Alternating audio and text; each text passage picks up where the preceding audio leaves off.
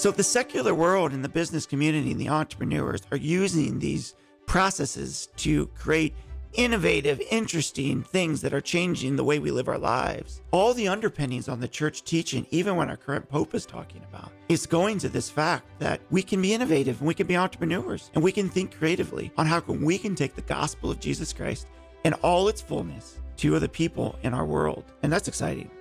How can we become the nodes of a network that keep people connected to God?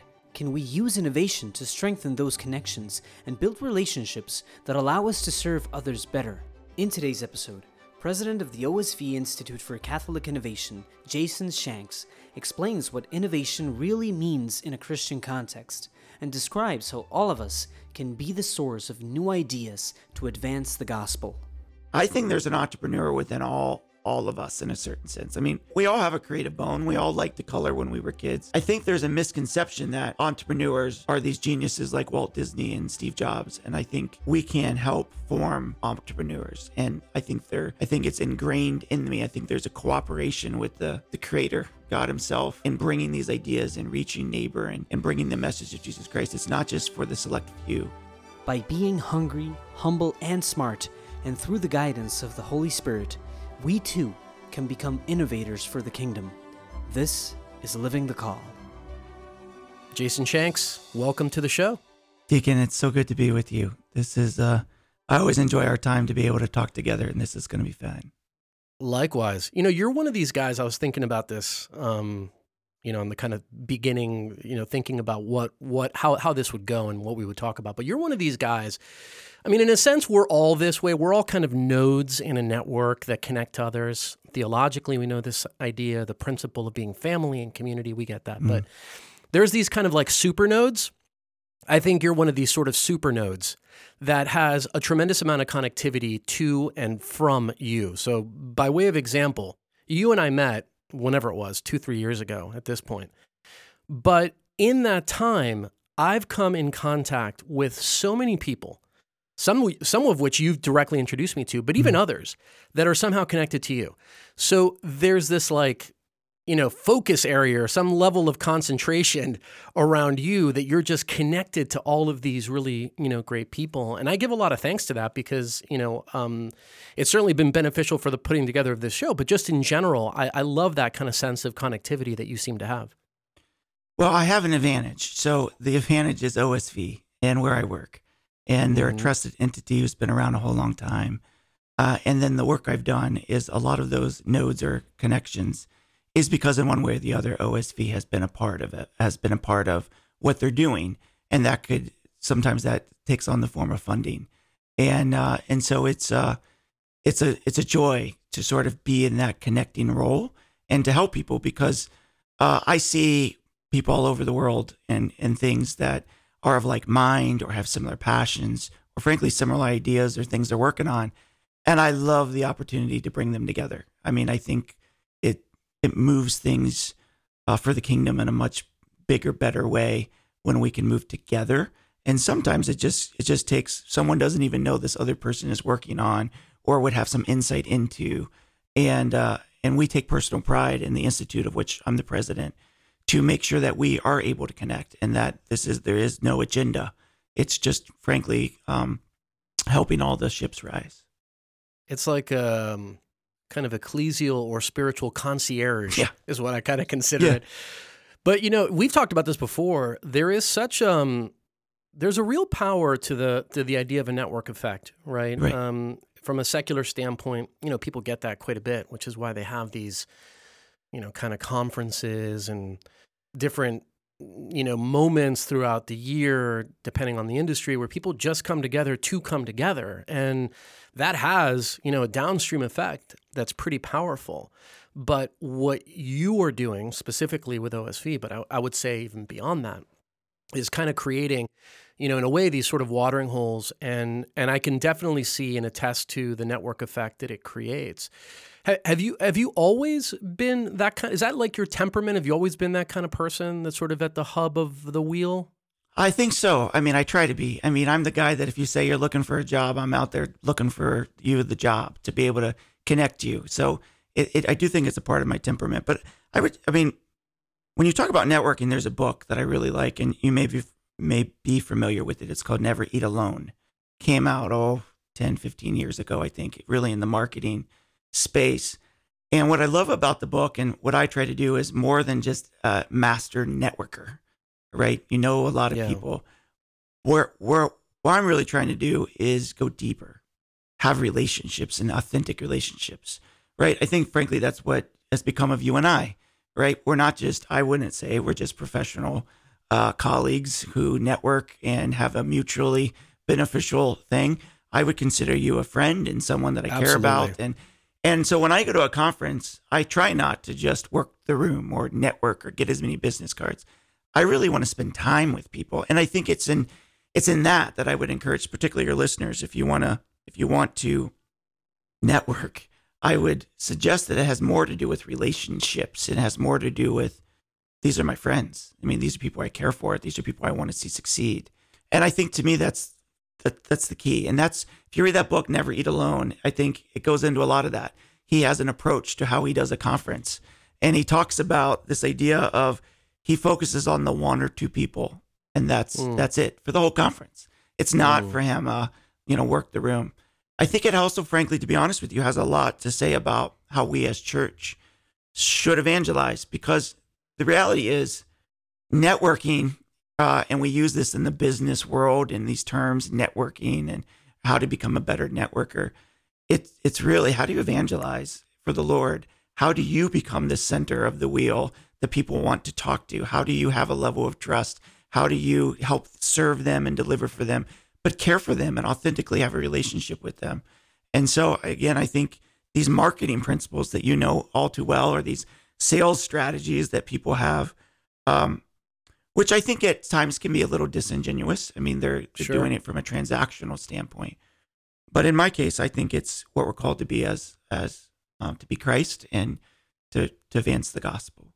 Well, there's a huge spiritual principle in that. I mean, you know, the idea of coming into relationship, of forming community, of recognizing that there is a human being, a person who is there in front of you and not accidentally, right? When you when you view everything as I know you do from the standpoint of providence, Yeah. it's like, hey, you know, you're here with that particular person or those couple of particular people in that conference expressly for a reason. And discovering what that reason is means paying attention Right. to the person that you're in front of. My brother, who I reference often on the show because he's been a, a you know mentor of mine, is a couple years older, and as you know, he's he's now a priest and he's a Benedictine. You know, he, al- he years ago before he was discerning his vocation, first his monastic vocation, you know, he used to come over and we would have these conversations, and he and he would tell me something that struck me quite a bit, and it ties to this principle you just articulated which is, you know, he would say to me, he's like, Charlie, right now, it's like you're the most important person in the world, Mm. right? And he meant that, you know, I'm his brother. You know, on some level, he means that just in general. But what he meant was, like, there's only the moment. And for right now, it's us, right? So you're the most, you're the person I care about the most right now because you're the person I'm in front of right now. God allowed us to be together. And it really, that always really struck me because it, it, it you know, it it was, it was an example, kind of a witness to the principle you just described, which is if we're in front of one another, right now it's you and I. Mm. It's like, you know, on some level, God from the beginning of time ordained this moment. And so how do we use this moment? You know, for for you know our own you know kind of mutual walk, et cetera, but for the purposes of the kingdom of God, and it's that recognition that's pretty powerful. Not not not something you come across often, to your point, in the secular world, but nevertheless important. There's a sense of generosity. There's a sense that I am giving of myself to you, and I'm doing it in a way that I want the, the good of the other. Unless a I am networking with Deacon Charlie because I want to gain get something, right? And I think there's a difference of approach. I know very well on the other side of this the people who want to connect with me because they want a grant or they want dollars or they want funding or they want something. I I can see them coming across the room, right? After 4 years of doing it, I can recognize it and I- handle it. Of course, But yeah, what I really appreciate is that idea of scripture of being able to walk together two by two, right? And where two are gathered, there, there I am, uh, there Christ is. I love this idea of doing ministry together, doing life together, and I think we as church are are better for it.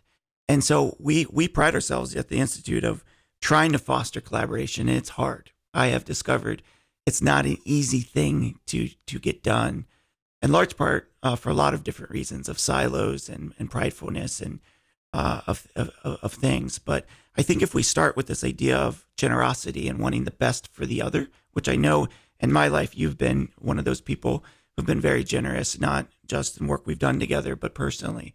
And um, I think we need more of that in the church and in our work and in the secular world. Um, and so again, I think I think networking almost can become like a uh, it might have a bad connotation to it, but I think in its most positive sense, it is it's being generous with yourself. It's giving to the other. It's not expecting in anything in return, uh, and it's it's one and um, it's getting invested in their lives versus absolutely just a transactional um, level that I think a lot of networks can can get into. You do bring up an interesting point. My, my friend Chris Check, who you may know as well, as yeah. leads an apostolate called Catholic Answers. Yeah. He men- recently mentioned at a board meeting something that also stuck with me, which was the idea of the loneliness of command. Mm. And what he meant by that was kind of like what you just said. It's like, hey, I've been doing this for a while. I see that person cross the room. Yeah. Even if they're well intended, I kind of have a sense of what they're after, and right. it's it's a bit. It can be difficult, yeah. right? And I mean, it, you can be lonely as a president, which you are of a big organization and responsible for the allocation of all these, you know, grants and things. Do you ever find that? Like how do you contend with that loneliness or that or or do you even feel it, that sense of the loneliness of command? Yeah, so I mean, so before I did what I did, I was the CEO of uh, Catholic Charities up in Detroit for about five years, and it was the first time I had an opportunity to lead a size organization. What I discovered as CEO is you're very lonely, right? Because your board is not your peers and your the people underneath you are not your peers. So you you do have a sense of loneliness. Um, I think to get over that, by the way, is why you surround yourself with mentors and coaches and people sort of outside of the organizational structure you're in, it's people that you can trust and you can talk to, and again that are are there for for you and for your growth and development. In the work that I'm currently doing, um, I have a good team, and and mm-hmm. uh, we have a great time and they're they're great people. So I don't feel lonely in terms of the the work I'm doing, the people and my colleagues at OSV. But you do get a sense of, you know, are you being used? Or, you know, is that person coming and not seeing you, but seeing um, uh, a potential gift or a means to an end? Yeah, and I think yeah. if you talk to people, even in, in philanthropy, some of your major donors, they you you have a sense that they're always looking over their shoulder and they and um so my encouragement is is to find the people that are are the real deal that you can trust that you can surround yourself people keep you grounded.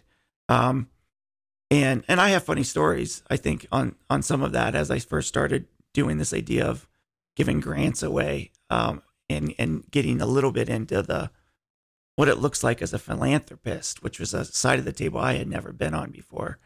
Um but now again i can sort of spot who's being sincere or who's making a pitch. Um, and I'm fine, frankly. I'm used to the pitches. I'm used to getting those. And sometimes even the pitch can lead to a relationship or can lead to an idea. So I'm not suggesting people shouldn't do that, but it sometimes it can come off a little disingenuous, and you can um, you can feel more like a commodity than a uh, than a person. And um, you know, I've worked through that in my life you work with um, a lot of young people as well in, in the work that you do for yeah. uh, for the Our Sunday Visitor Institute for Catholic Innovation, and I can imagine that in some of those cases, you know, even though you're well, you're working again with people very well intentioned, in most cases very grounded in their faith. Nevertheless, there may have been an opportunity or two for some coaching in this regard, right? Which is, you know, the the the the learning opportunity, the coaching opportunity, to stop someone and say, hey, you know, when you do this this is how I'm hearing it, right? And let's kind of take a look at the bigger picture. Have you ever have you had an opportunity to kind of coach one of these younger kind of entrepreneurs in that regard? Multiple times, and uh, I can tell you that uh, I I can probably tell you who's going to take the advice and who's not. And mm. um, you know, there's a Patrick Lencioni talks about, which I'm sure your listeners are very familiar with, this idea of sure. hungry, humble, and smart. And you can sort of tell who's not. Um, humble enough to take the coaching. Um, and ultimately, it probably leads to you know, us not working together or they're not, you know. I would say that what I've been very pleased by is we do the OSV Innovation Challenge, which you're kind enough to be a part of and mentor these these teams every year. By and large, the people that get to the finals and the people that are uh, winning are the people that I think are really coachable, and uh, that that definitely comes through very clear. Um, and people who didn't take the advice or didn't take the coaching or didn't listen uh, in in this challenge, this sort of competition, they they typically don't excel and they don't win it, if you will. Doesn't mean they might not go on and do great things, but you can sort of tell who's the ones are going to take the advice and who's not. And um, and I know some young people that are just eager to learn, curious, coachable, and and I think they're going places and going to go far. And there's others that maybe we'll find out the hard way, and they they should have they should have listened to some of the advice given along the way. Is there a particular virtue that you found in your travels? I mean, the, the beautiful thing about what you do is, and I'm putting words here in your mouth. You can explain better what you do, Sure. but I, I kind of view it as a, um, you know, this sort of uh, intersection of all the things that make the business, investment, innovation world, to the extent that they're good, it's all those things, plus the added enrichment of approaching it from a standpoint of what's best for the kingdom of God. So you've got all these great, you know, tools and resources that entrepreneurs in the broad sense would have. But layered into that, importantly, is the idea that what we're doing, what we're innovating, how we're being entrepreneurial is ultimately for the purpose of evangelization and bringing people to God. In that intersection, though, because you talked about humility as an example, are there other virtues when you think about, you know, what makes for a successful entrepreneur in that world?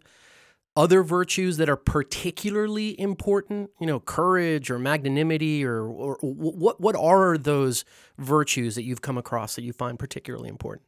I would so what comes across to my head right away is this idea of perseverance as an entrepreneur, but also uh, maybe you put a little bit of prudential judgment in there. So you you want to be you don't want to give up, I suppose, as an entrepreneur, but you need to be discerning enough to know when it's you need to pack it in in a certain sense. And I think there's a that comes with some wisdom and some maturity and a lot of prayer. You know, when are you like the Mother Angelicas that just never give up and it turns out great? And when do you need to know the Lord's pivoting me towards something better and that I'm not seeing it? Mm. So there's a sense of I want to persevere. I mean, we like the the rocky ones and and the idea of I'm going to get up and I'm going to stay standing, and uh, eh, we like that. I mean, I think it's a very American sort of a thing. But I think there's also a sense of you you've got to know when maybe this is a message or being called, and I I think that's more of an art than a science for Sure. for a lot. Um, humility definitely comes in. You know, Deacon, it's interesting you asked this question because so we were on this OSV Innovation Challenge and we had 600 ideas last year. And the very first year we did it, we had about 350 ideas. So these are ideas from all kinds of different sectors and with the idea or the purpose of what is the the methods that are going to reach people for Jesus. Um, when we first started doing this, we were just frustrated that there was no good ideas. And so we thought, let's have this challenge. What was interesting to us was we discovered that it wasn't just the ideas, it was the entrepreneur themselves. And this idea that you could have all the great ideas, but if you're not, if, if you don't, if you don't have a certain sense of moxie and humility and coachability and uh, stick to itiveness and and uh, this idea is probably not going anywhere. So for us, the entrepreneur themselves became a bigger factor. Actually, I mean, we do probably more in our challenge than helping you accelerate your idea. We're trying to help accelerate the growth of the person, You. not Right. only in their humanity but also in their spiritual formation. Uh, and that became important a part about what we're doing. And then I know you didn't ask this, but I would just offer with that, it's not suggesting that there is, in my view, a entrepreneur out there that has these characteristics. I think there's an entrepreneur within all all of us in a certain sense. I mean, we, we all have a creative bone. We all liked to color when we were kids.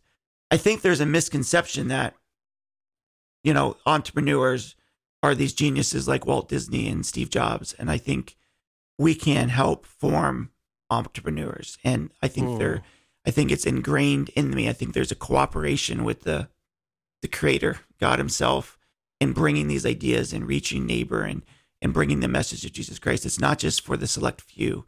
We in church, in particular, in the Catholic Church, I think too often have this idea that we're waiting for Moses to bring down the Ten Commandments to get our orders of what to do. And I think we we look and think, well, the priest has some sort of special ordination that's going to give them the vision for what we need to do next. I'm not saying it shouldn't and it can't come from priests and deacons and others, but that we have a role to play and that that this idea of how do I reach my neighbor across the street or how do I reach my neighborhood or my community? There is a Catholic innovator in all of us and and we think these some of these ideas and principles that you and I are talking about can be used across the church. And it's not just for the the, the theologians or the, the ordained but it's there's this catholic innovator uh, uh, with, within within all of us. Um, and you, everybody has these great ideas uh, and and we should put them in action and and take them forth the the idea of the challenge of everyone being an entrepreneur um, or the opportunity for everybody to be an entrepreneur is actually itself also very well attested to in the teaching of the church. And i'm thinking and i know someone like you who studied theology and evangeliz- evangelization can recognize this but if you think about the second vatican council as an idea of kind of laying the groundwork the infrastructure as it will the permission the kind of byways and highways for lay involvement in the business of the gospel, to say it that way, in the advancement of the mission of God writ large. We have all that kind of infrastructure. We have all the laying of that groundwork, all those teachings, yeah. which encourage the lay people to become much more active of lighting up that entrepreneur um, inside. But to your point, since the council, I think that the examples of us taking that really to heart, you know, as lay people, and I've been both. You know, I was a lay person, now I'm now I'm clergy, but I've lived both of those realities. I can tell you that I haven't seen as much of us picking up that challenge and kind of running with it. But maybe the first part is the recognition that each of us has a role to play in that spirit of entrepreneur. Yeah, absolutely. I mean, I say it all the time. John Paul II called us to a new evangelization new in ardor, new in expression, new in method. And frankly, the reason we started doing this as an institute at OSV is we felt like there hasn't been a lot of effort or emphasis on what's the new methods. And by and large, I think that probably falls in the lap of the lay people and the layperson in the pew to think about in a very creative, right in line with the heart of the church, very orthodox teachings of the church, but what are those approaches that are going to reach people in our in this generation and at this culture? And there's all kinds of fantastic people doing some interesting things that we're able to bring to the surface and encourage people to say, we need more of this. Let's take more chances and let's try some things and let's do some things to to uh, move the needle here. But I, I agree with you. I, I'm not sure we've taken up that that mantle. We're doing a lot, eh, Deacon, with this idea of design thinking that you hear in the secular world and trying to think about what is Catholic design thinking. And one of the first principles is this idea of empathetic listening, right? How do you go and listen to your customer in a way that you know, even beyond the words they express, their needs, that you can develop the iPod or the iPhone or things that they didn't even know they needed. But man, it makes their life so much easier. How do we teach that in a Catholic context, right? Mm. But Pope Francis is saying these things. He's using words like you need to have the smell of your sheep, uh, accompaniment, walking with, right? So the secular world and the business community and the entrepreneurs are using these processes to create innovative, interesting things that are changing the way we live our lives. But as church, we're, we're not. But I just want to connect that to your point, all the underpinnings on the church teaching, even when our current pope is talking about, is going to this fact that we can be innovative and we can be entrepreneurs and we can think creatively on how we can take the gospel of Jesus Christ in all its fullness to other people in our world. And, uh, and that's exciting.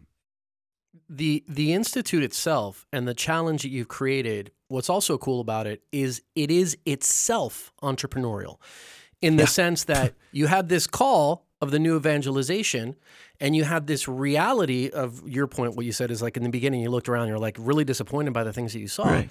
so you know in the secular world we call that you know kind of a market opportunity right, Right. there's a gap that you're looking to solve there's a problem and you're like okay well how do i solve this Exactly. problem right which is what you've done fundamentally now i do want to touch on something you and i've talked about this before but Sure. I, I don't i don't think it gives in like people understand enough about it and i think it's really interesting is the idea of the context of innovation in a catholic milieu let's say Mm.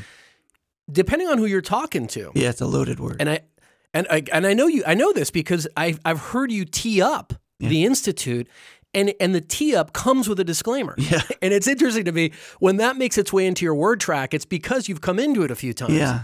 Talk about that. Yeah. So when you say Catholic innovation, right? Um, you you do get people who might think, absolutely, let's innovate, and what they're thinking, or what they they may be thinking, is innovation in areas of te- church teaching. Um, we need to change X doctrine, and if we change that doctrine, more people would come into the church. Right? It's not the methodology. It's not the. It's not how we're approaching or getting the message out there uh, it's more the teaching itself. Or you'll have some people say, well, if we had more innovation uh, in our liturgy, meaning if it was more entertaining or if we were doing X, that is not what we're talking about. We are using it in, I think, the John Paul II way. We, we believe that the church's teachings are beautiful. Uh, we believe that the liturgy is amazing and fantastic and and and it's a sense of worship and not entertainment. What we're looking for is again this idea of innovative methods, strategies, approaches, ideas from the heart of the church, right? We think in the since Vatican II, we've had a lot of discussion on on mass and liturgy and music and um, church teachings, and and I'll let those all continue to happen, and people can debate those. But our focus is on the approach. And so, yeah, maybe in hindsight, uh, the word innovation, but what what we're really trying to get at is this intersection between what I would call pastoral ministry and entrepreneurship, and this intersection of orthodoxy and innovation or creative expression, or however you want to put it. And I think, frankly, St. John Paul II was sort of a perfect example of it. And I, I don't think anybody would argue that he was right in the heart of the church from a church teaching standpoint, and some might criticize that. But I think if you look at the ways he pushed the church in terms of new areas of his travels, of things he would do, uh, I, I think that he was. I mean, World Youth Day, as an example, was a innovation of the church to reach millions of young people. I think I think he is an expression of someone that sort of gets here's the things that are untouchable, uh, that are intrinsic to who we are, and there's the things that we can try some different things or use some new technologies or approaches to. And so that's what the OSV Institute is looking for uh, to do. And I do think that if it was just maybe Jason Shanks going out there and talking about Catholic innovation, maybe people would be like, "What is this?" But when it's OSV, who who's been around for 110 years, uh, who I think is really uh, wants to bring unity to the church, but is right in the heart of the church, it's people can understand sort of this this tightrope, perhaps we're we're walking. Um, but I have chosen not to change the language uh, on purpose because I think it's important. Uh, I've one, I think this distinction we're talking about is an important one, and two, I just think if you think about the word Catholic innovation, I'm really talking about Catholic evangelization. I'm just using now more words that people are using more in the business and, and stuff world. You know, just as a soapbox moment, if you will, Deacon, I think as an example, professionally, we put out a lot of people who know their theology, but don't really know how to create something that's going to be uh, inspiring to the people they're ministering to. Right? They're going to be very orthodox in their catechetical thinking. Uh, they're going to come from great pastoral ministry programs and know scripture and this, that, and the other. But we haven't infused that program with an entrepreneurial mindset. Mm. And typically, in most of these universities and things, you're seeing, well, entrepreneur is over there in the business school, and the theology and pastoral ministries over here. And what we are arguing for is is an infusion of them together uh, that we think will will produce um, better results for the church at large. that word orthodoxy too um you know is we obviously we know what it means it means right teaching right Uh, fundamentally is what it means and yet i find and maybe this is a byproduct of the kind of moment we find ourselves in that has this kind of political lens seemingly over everything Right. it it can have um, even again in places with the best intentions with the brightest people this sense of associating it with a style Right. of being whether that's liturgical or otherwise that can sometimes run us afoul of of you know what the what the true intention of that is just by w- way of example i had i had um Martha Hennessy on the show a few weeks ago. She's the granddaughter of Dorothy Day. Mm. And I've I've gotten into Dorothy Day the last, you know, few months. Some of it related to the to her being on the show and others just because other people have have, you know, mentioned her many times. And to be honest, I didn't know much about her, right? She's she's now a servant of God. There's a cause for her canonization, et cetera, et cetera. But the way that I would describe Dorothy Day is as a kind of radical orthodox, right? Which is this sense of very much in the right teaching of what the church was. Many times to like her great personal costs, right? I mean, she had to, she lost friends and family. She was, you know, coming from a communist background and she had to explain to all these communists, like, here's why I'm a Catholic now. It's a tough, it's a tough pill to swallow if that's, if that's your, the circle you're running in. Mm-hmm. But she never, you know, she always advanced the principle of the church and what the church taught and the beauty that you just articulated. But she was also way out there in terms of her care of the poor, her sacrificing everything for the for the most marginalized, and a lot of these sort of social causes, social justice causes, which in some you know sectors of of you know the, sort of let's call it the orthodox crowd and maybe traditional crowd might be a better way to describe it sometimes can have people raise an eyebrow and go wait a minute is this really you know sort of orthodox and so again, I don't know if that's a byproduct of maybe what we're living in right now, or maybe it's always been the case, but we have to sort of rediscover, in my opinion, the true sense of that orthodoxy, and it includes things like innovation, like you know, um, sanctifying or baptizing or sacralizing things that are out in the world for the purposes of the kingdom. And sometimes I, I think that we we can look at things in, a, in perhaps too insular a way, depending Yeah. on what our own personal kind of background has been. Do you find that? Yeah, I find I just feel like like ideology is is too prevalent even within the church, right? So when I'm using the word orthodox, I mean exactly like you said, like right teaching, in line with the magisterium. I, I was at a conference once and I spoke and said, I, I love Saint Pope John Paul II, I love Pope Benedict, and I love Pope Francis.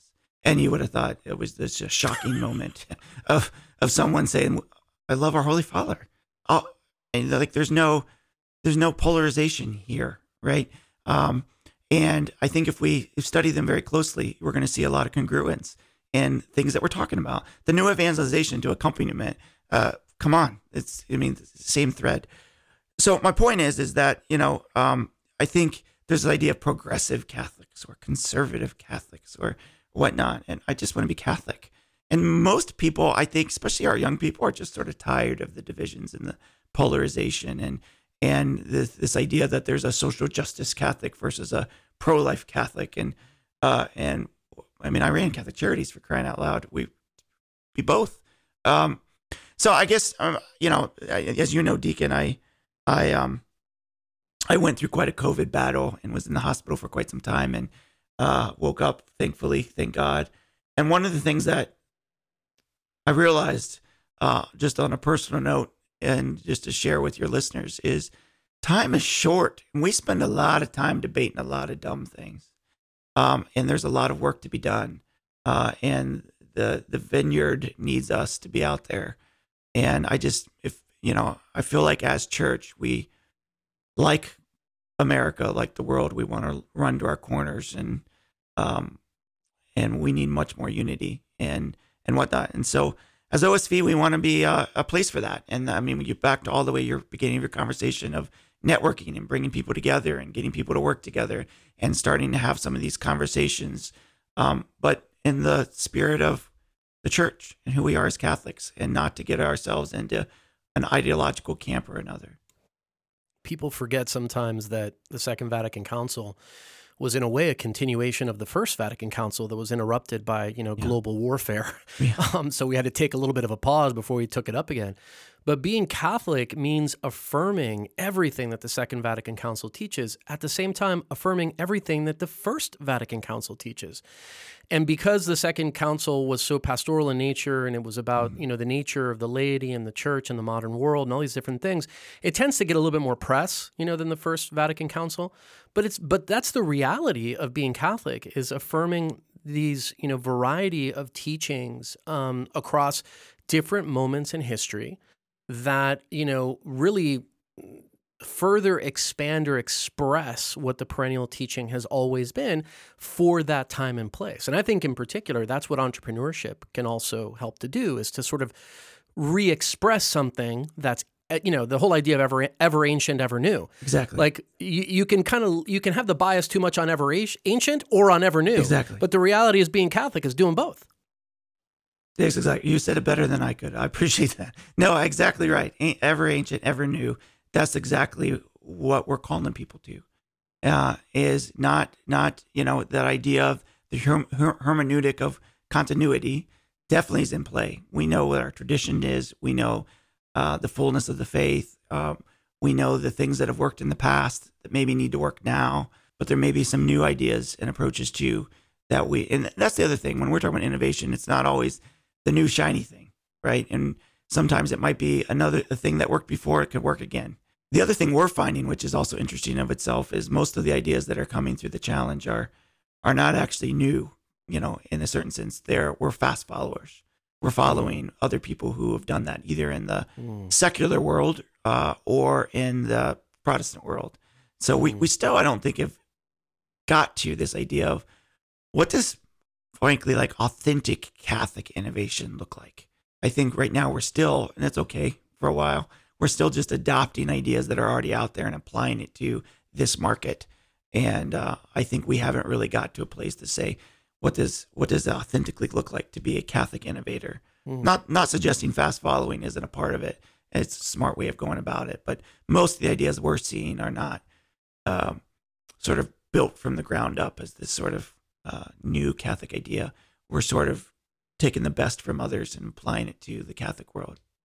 I'll bring up just two quick examples. I do want to go back to COVID for a second, but I did want to bring up two quick examples um, of what you just described, at least in in my interaction with the work that you do. One of them, uh, my friend, who you also know, Edmundo Reyes, who is one of the founders of Real and True, is essentially a media apostolate that re-expresses the catechism right? I mean it's not anything new in terms of the subject matter but the way the method that they're doing this is amazing right? It's like it's video driven it leans into social media it learns it leans into short form content audio and video the, the, truth behind it is what we've always known, and you could have you know leafed through this catechism exactly. since 1983 when that catechism was published, and even before that, go back to Trent or any of the other catechisms. But but the way that it's being done is fresh and innovative and new. The other example exactly is right. um, my friend uh, Alejandra Herrera, who's the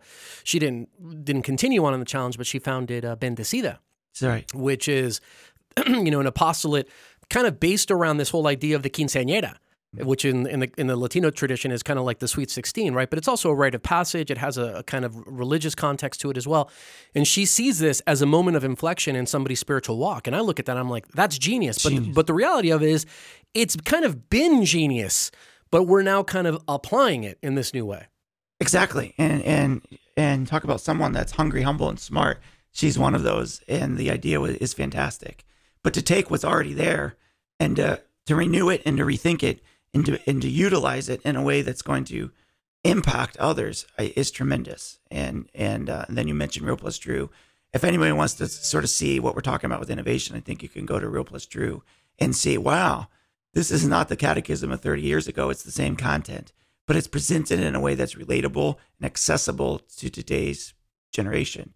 Uh, Mhm. and, and Edmundo and them are doing just a fantastic job, and OSV's happy to be a part of it. You brought up um, your experience with COVID, Mhm. and the way that I've described it, to the extent that I have, when when when when your name comes up, is you know a COVID case like you read about, right? I mean, Yeah. these are the ones where, uh, and I I certainly don't mean to have you relive any any unpleasantness, but but this is this was a very very very serious, grave.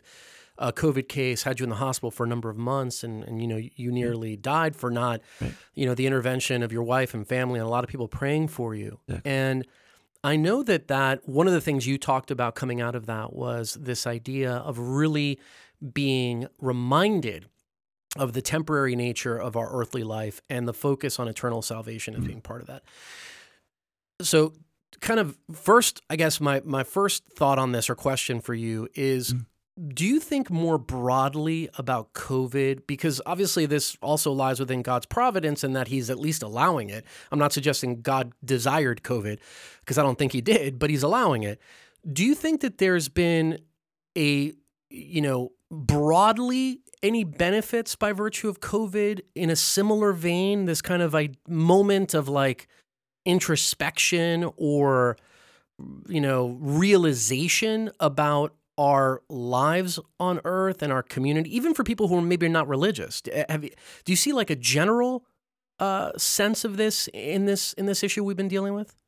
So, and I'm not suggesting you're saying this, but I just want to be careful for your listeners because I, I know a lot of people who've lost their lives to COVID. Mm-hmm. So I definitely don't want people to think that obviously God caused this or or that there's and I know you're not suggesting that either or uh, that there's a maybe but I do think God can bring good out of something like COVID. And I think for the church at large, for the world at large, and for me personally, uh, that probably has happened. It has forced us, even as church, as we think about innovation, to start thinking about, oh my gosh, the churches are closed. Talk about a, a moment to an inflection point to pivot and say, how do we get out there? How do we get into homes? How do we minister to families? I mean, COVID was an opportunity in a certain sense for to be used to sort of shake up what we've been used to as church and the way we do ministry and work. I think for our country and for the world, it, in some cases, it's brought us together. In other cases, with the debates over vaccines and masks and stuff, maybe it's separated us. But I remember, I mean, just as a you know little story before I got sick, our Fourth of July last year, where we where we were at, everybody got out on their driveways and and and shot things off. It brought our neighborhood people together that most Fourth of July's you're with your families. So I, I saw for the first time neighbors talking to neighbors, people helping each other. Uh, and then personally, I, I mean, I hate to say it this way because again, for, for me, well, let me just say, for me personally, what I went through and what I went through was six weeks of being sedated and intubated, and Mm. uh, a process when I woke up of having to learn how to talk, walk, use my arms, swallow. Uh, I mean, I had to go through rehab to regain uh, anything, right? I look at it as a gift, personally, for me Mm. personally. Not that I'm saying God calls this, but I would I look at it as this is a gift, and the gift for me was I'm able to relate to my special needs daughter in ways I've never could have before. I, I uh, she's got cerebral palsy, she's got autism, she's nonverbal, she's trouble walking and moving, and I lived her experience. Uh, I never would have had that otherwise. Secondly, it reprioritized and refocused me uh, in ways. You know, I, I don't care about some of these little things. I, I see uh, life is fragile. Um, you know, one of the things that happened was um, when I was uh, told at the hospital in the emergency room that they were going to have to sedate and intubate me, you have to obviously call your wife. So I, I called my wife and I said, you know, this is gonna this is gonna happen. This was around November last year, about a year ago, and um, uh, we had known because we'd followed like everybody else what this means and and what this could mean fatally and otherwise. And I never forget. She said to me, she said, Jason, I need you to text me five messages, each one to your five children, and I will share with them later uh, if you pass. But a message uh, saying goodbye. Wow. And I remember sitting there with like 15 minutes before I'm being intubated uh, and thinking about not only all that I should have said to them, all that I should have talked to them about, or now I'm sitting there looking forward and saying, what am I, what if my nine year old daughter looks at this when she goes to get married? What do I say now?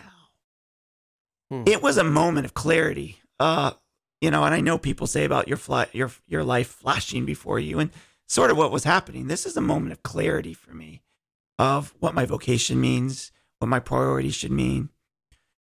Uh, and I and I did. I send them messages. I don't think they were actually very good, but I did send them messages. And then, you know, again, as I'm now going through this six weeks of of dreams and another reality because I'm sedated, and then and, and fighting for my life and people praying for me, I can just tell people that this idea of eternity is real. Uh, this idea of heaven, hell, purgatory is real. Uh, it's something I don't think we take talk about uh, enough of. Um, there's a reason, by the way, that I think as church, uh, in most retreats of the past, there was always a topic of uh, the the last things. It is to focus us, prioritize us, and I think as we think about Advent, we think about the coming of the Lord and then the the return of the Lord you know, I think it gives you a better sense of urgency, the sense of what life is about, what our legacies could and should be. And I think it was this past weekend we we sort of t- read about in the in the scriptures um, this idea of not being drowsy but being ready. And I can tell you my experience uh, led to that, and I I would encourage people, uh, eh, not in a dark way, but as they go through their Advent experience, to to sit down and say, I'm going to give you 15 minutes to say goodbye to everybody you love. What do you say? Mm. And and to really put life into perspective of of am I ready for the end? Because I tell you, I'm 45 years old. I did not expect to be in the hospital.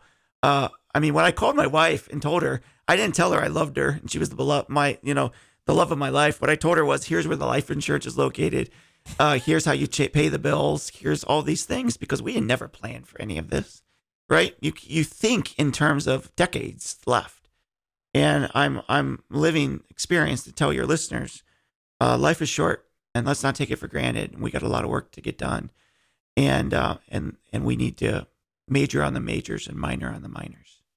Amen to that. I'm reminded of the monastic admonition of memento mori, Mm, right? To exactly. remember our death in a way. And to some people, that can sound a bit morbid, but it's the opposite. It's that you weren't made for this, right? As, as good and noble as things like planning our finances and where, how to, you know, the insurance policy and all these things, they're not, th- those are not bad things. They're good things. But our attention placed on them is what experiences like the one that you had uh, can allow us to kind of jar ourselves free from. The scripture passage you mentioned was from this last Sunday, right? The first Sunday of Advent. And in that, in that drowsiness, is also Jesus's words about, you know, the drowsiness being caused by things like, you know, drunkenness and other ways of living, but also by anxieties. By the things that we're Right. constantly thinking and constantly, you know, our mind is constantly occupied, these sort of minoring on the minors, right? That's what he's saying. Right. you know at least in part right? And and and that experience can help you uh, certainly you know kind of snap out of that in a in a in a very serious way.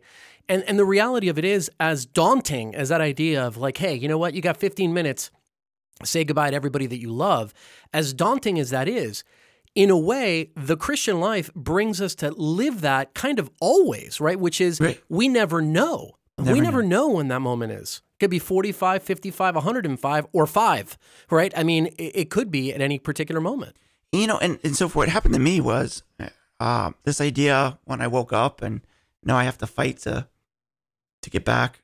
Is this? It's sort of freeing, right? It's sort of liberating. Uh, it's it's I hate I don't know how else to say it, right? It's like I almost died. N- Now I'm gonna live. Uh, it's like and and my my point being is you talk about anxiety. I, I'm not sure we're we're sort of free in Christ to live because we're letting these minor things sort of hold us down. And I don't know how to help people sort of get past that. But there's a lot that I don't worry about, frankly, anymore. I mean, when when you you know, it's just this time last year, uh, you and I would not be talking. I was laying in a room, uh, sedated, and it's odd. It's odd to go through holidays this year knowing that's where I was laying last year and did not experience all this.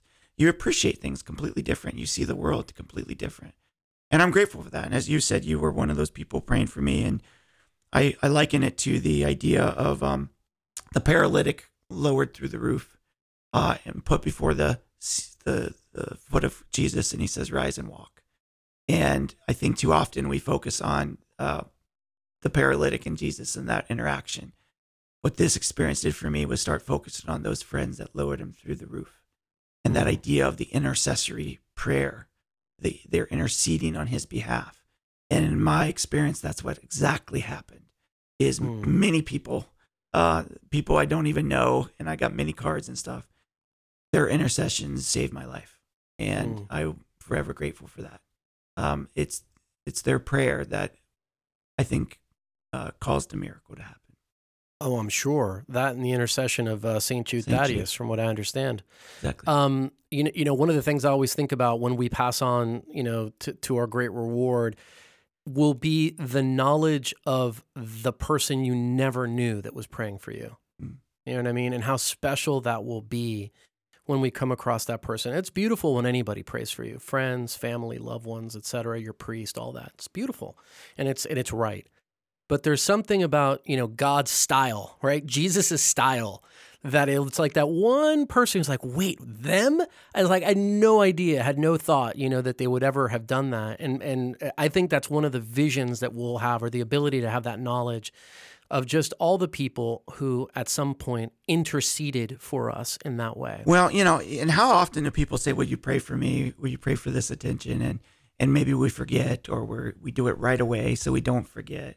But I can tell you, I mean, I experienced, uh, I, I prayer from people that were very generous with their prayers, with their time, with their devotions, with their novenas, uh, and it worked.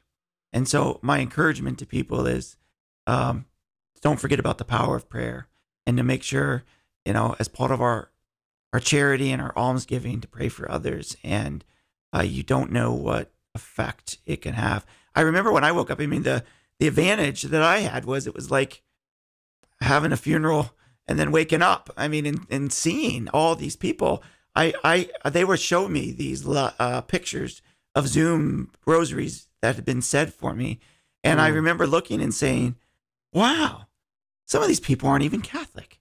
Uh, had I Yeah. known, I would have tried to keep me under longer, uh, because I didn't. I mean, it was it was bringing people Sure. together, and it was sort of hard to figure out why me and and not others.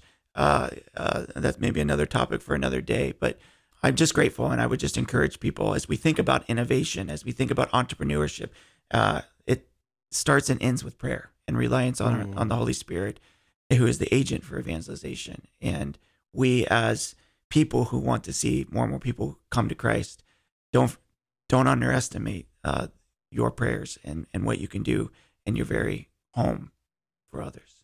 we can't forget the importance of that um, internal, you know, that life of of uh, of really living our Christian faith at all times, and the power that that has in these kind of, you know, entrepreneurial settings, business settings, you know, trying to make a living, all these different things, is that it really does begin and end to you know to a large extent with that interior life that life of prayer, that life of you know communion and unity with God. I mean, that's that's what this whole thing's about. Amen, brother. Yeah, it's you know, and that's the other thing that I I I sort of learned. You know, not to go into much detail, but uh, you know, for six weeks I dreamt of a whole nother world. I, I dreamt of a world that didn't exist, and when I woke up, I was confused on what was real and what was not real. And I tried to, I w- had to work my way through that.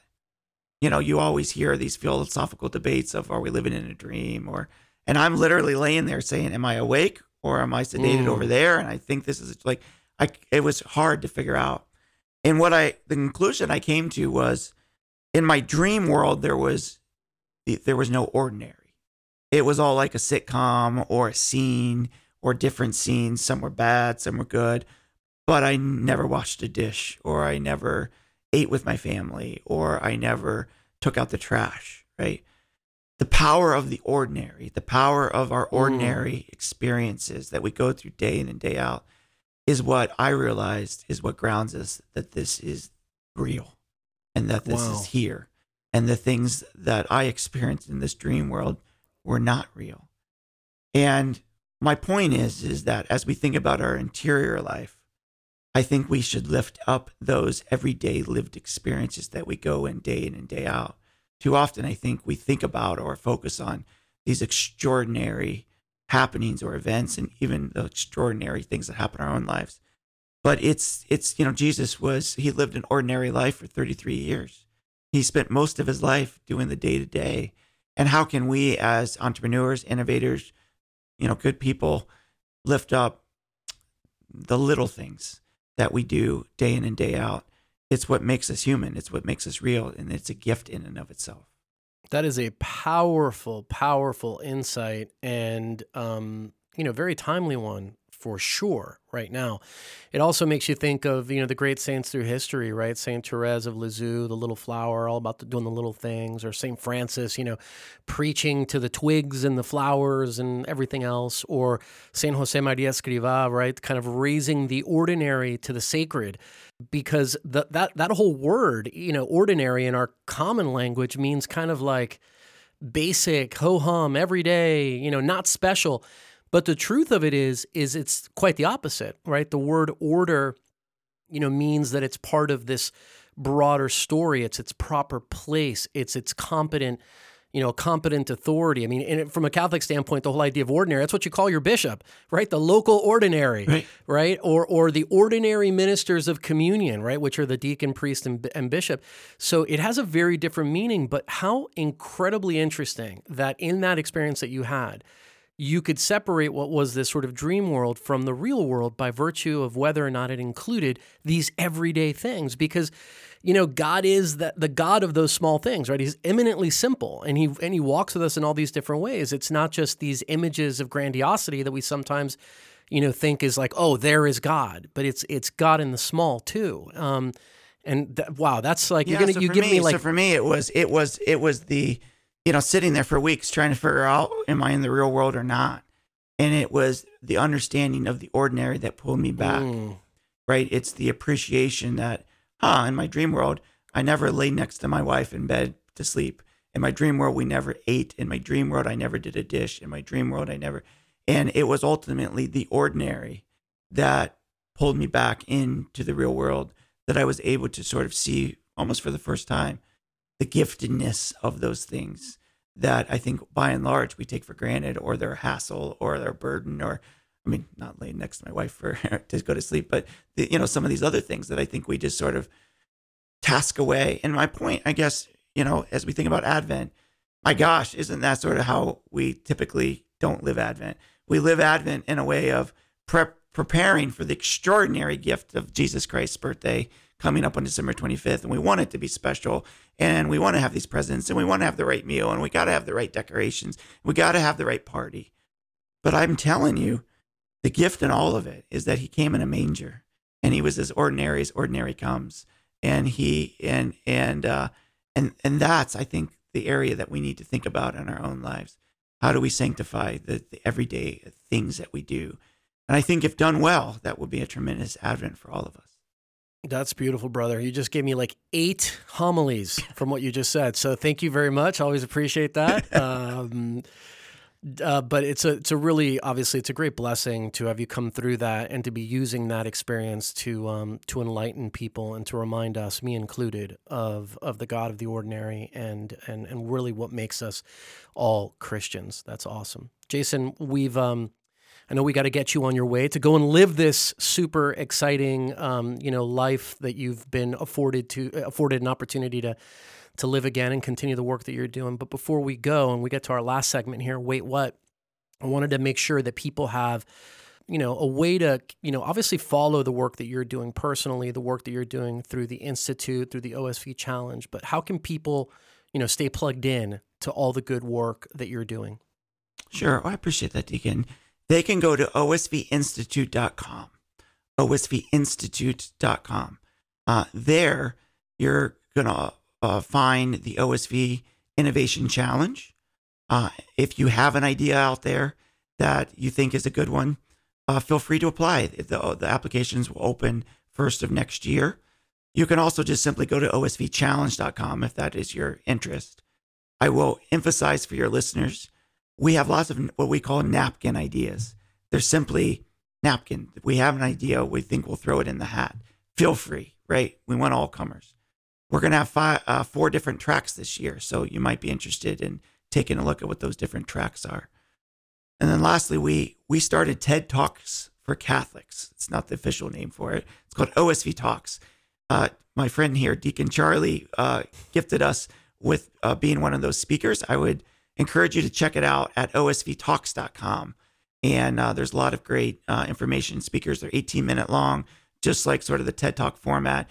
But they're they're really looking at innovative approaches, ideas, uh, great conversations on on ways to sort of advance uh, things forward. And Deacon Charlie and I uh, have a, one of those conversations, and I know he did a great job on the talk. So that's osvinstitute.com, osvchallenge.com, osvtalks.com. You can get to all of that if you just go to OSV Institute. It, they're all linked there. And we'll include um, links to all of this in the show notes um, so people can access it just on this episode itself.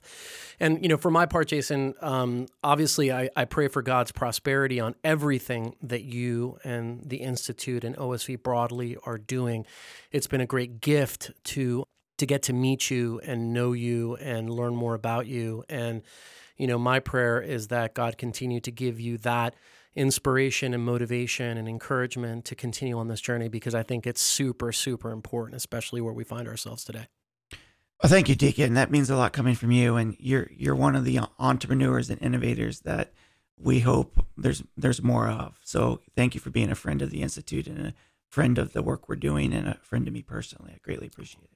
Well, thanks be to God. All right, brother, you ready to play? Wait, what? Wait, what? Let's do it. All right, question number one, Jason. We'll start with a softball. Which of these is false about your alma mater of Miami University in Ohio? Mm. Which is false? Is it A, Miami produced 13 generals for the Civil War? Is it B, for a time in the 1830s, Miami was the largest college in the United States by student population? Or is it C, the total cost for a student to attend Miami during its first year in 1809 was 93 bucks. Which of those is false about Miami University in Ohio? Deacon, what, what was the date you gave for the B one? Uh, 1830s. Okay. I'm going to go with A. Miami produced 13 generals for the Civil War. Jason, sadly, that actually is true. Oh, I had no idea. My, Miami University, Ohio produced 13 generals for the Civil War. 10 of them led Union troops, and three led Confederate troops. So you actually produced uh, quite a bit of generals for the Civil War, interestingly enough. The you know, it's sad. Answer, having gone to Miami, they talk about Miami being the cradle of coaches uh, in terms of football coaches but nowhere do I remember them talking about them being the cradle of generals. So that's interesting. Uh, of Civil War generals, yeah. apparently. Maybe, Who knew? Maybe others, maybe other schools had more. All right, so a, that's, a, so that's, that's true. Number. So we're down to the other two then. You're down to the other two. Do you want to take a guess? Or you want me to just tell you? No, no, I'm going to guess. You kidding? All right, very good. So you're uh, down to. Well, it uh, is a guess because I don't know. I'm going to go with. Um, I'm going to go with false being the last one. C. The the last one is also correct. It is true that the cost in 1809 was 93 bucks and believe it or not that included tuition, room and board, laundry, candles and firewood. And the part that I found really interesting is even when you adjust for inflation, it's still pretty cheap. It was only about two thousand dollars by today's dollars to go for the, the, go. the so, first so, year. The, so B was false. It was it was not the big university at the time. It, it wasn't the largest college in the U.S. in the 1830s. It was indeed big, but it was the fourth largest. Bigger uh, was Harvard, Yale, and Dartmouth at the time, but it was still pretty big, just not the largest. This was your so softball you question, huh? This is my softball question. I thought for sure you would have gotten this one. All right, here's a fill in the blank question, maybe maybe a little easier. Fill in the blank question. All right. Now, Jason, you've dedicated a good portion of your life's work to the advancement of Catholic innovation to serve the kingdom of God. This, of course, follows in a long tradition of Catholic innovation and Catholic innovators who've given the world everything from the Big Bang Theory to calculus to the Fibonacci sequence to the inventions of the university and hospital system, right? I know where this So- is going, and you're setting me up to not get this one right either. Here, here, now this one you'll get right, I'm sure. I'm sure. Ratchet up the pressure. So true to that spirit, a Catholic layman named Armand Louis Fizeau was the first person to use an experiment to accurately measure the velocity of blank. A Catholic layman named Armand Fizeau was the first person to use an experiment to accurately measure the velocity of blank. What was it? Wow. If you give me some time so I can Google. Uh, I'll give I'll, I'll give you a, I'll give you a hint. Okay. So let me let me let me rephrase the question. He Armand Fizeau was the first person to use an experiment to accurately measure the speed of blank. speed of light? Sound? Correct. Oh, light. Correct.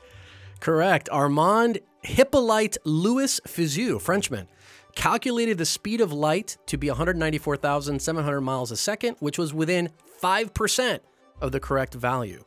So, yep, apparently a Catholic layperson was the one who gave us the speed of light. So there you go. See?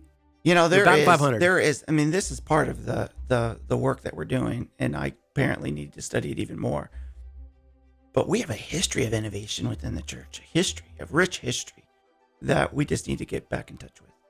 I'm going to put a link in the show notes as well to a list of lay Catholic innovations throughout history, because that's where I found this one. And it is chock full, to your point, of like the most amazing things in the natural sciences and music and physics and art all over the place. So we'll add that link as well. Great. All right. Jason, you're batting 500. So, but you're guaranteed to get the next one right, right. because because the next the next one is an opinion question, and it is all we always do a time machine question on this show. So here you go. You you travel back to Garden Grove, California in 1955, Jason. There you meet a young Protestant pastor who's just moved to Southern California, fresh from a pastoral assignment in Chicago. His name is Robert Schuller. Now, you know from your childhood that he will become Dr. Robert Schuller, megachurch pastor, self help author, and founder of the famous Crystal Cathedral, now, of course, the Christ Cathedral of the Catholic Diocese of Orange, California. You're aware of the global influence of what his future ministry will mean to millions, and you're also aware that it was him, in a way, who served as a starting point for your conversion to Catholicism. What, if anything, do you share with Dr. Robert Schuller about your faith walk? So you've done your research pretty well, Deacon. Uh, so for your listeners, I'm a convert, and I spent many a Sunday uh, not in a physical church, but with my mother watching the uh, Robert Schuller on Sunday mornings. Um, and so I think he, in particular, understands this idea of evangelization. He started by having these drive-up masses or services, and he started like like it, you know. And so still, the Crystal Cathedral had the experience that you could drive up, right? He was trying to reach a whole, different people. He's one of the first persons that I sort of learned this idea of evangelization and how to be positive, how to be encouraging, but also this idea that you first need to give someone food before you give them Jesus. Um, he talked a lot about even people who would shoot arrows in your back uh, for for doing some of these things. So I think what I would tell him is is sort of thank you for your work and for your ministry and for who you are.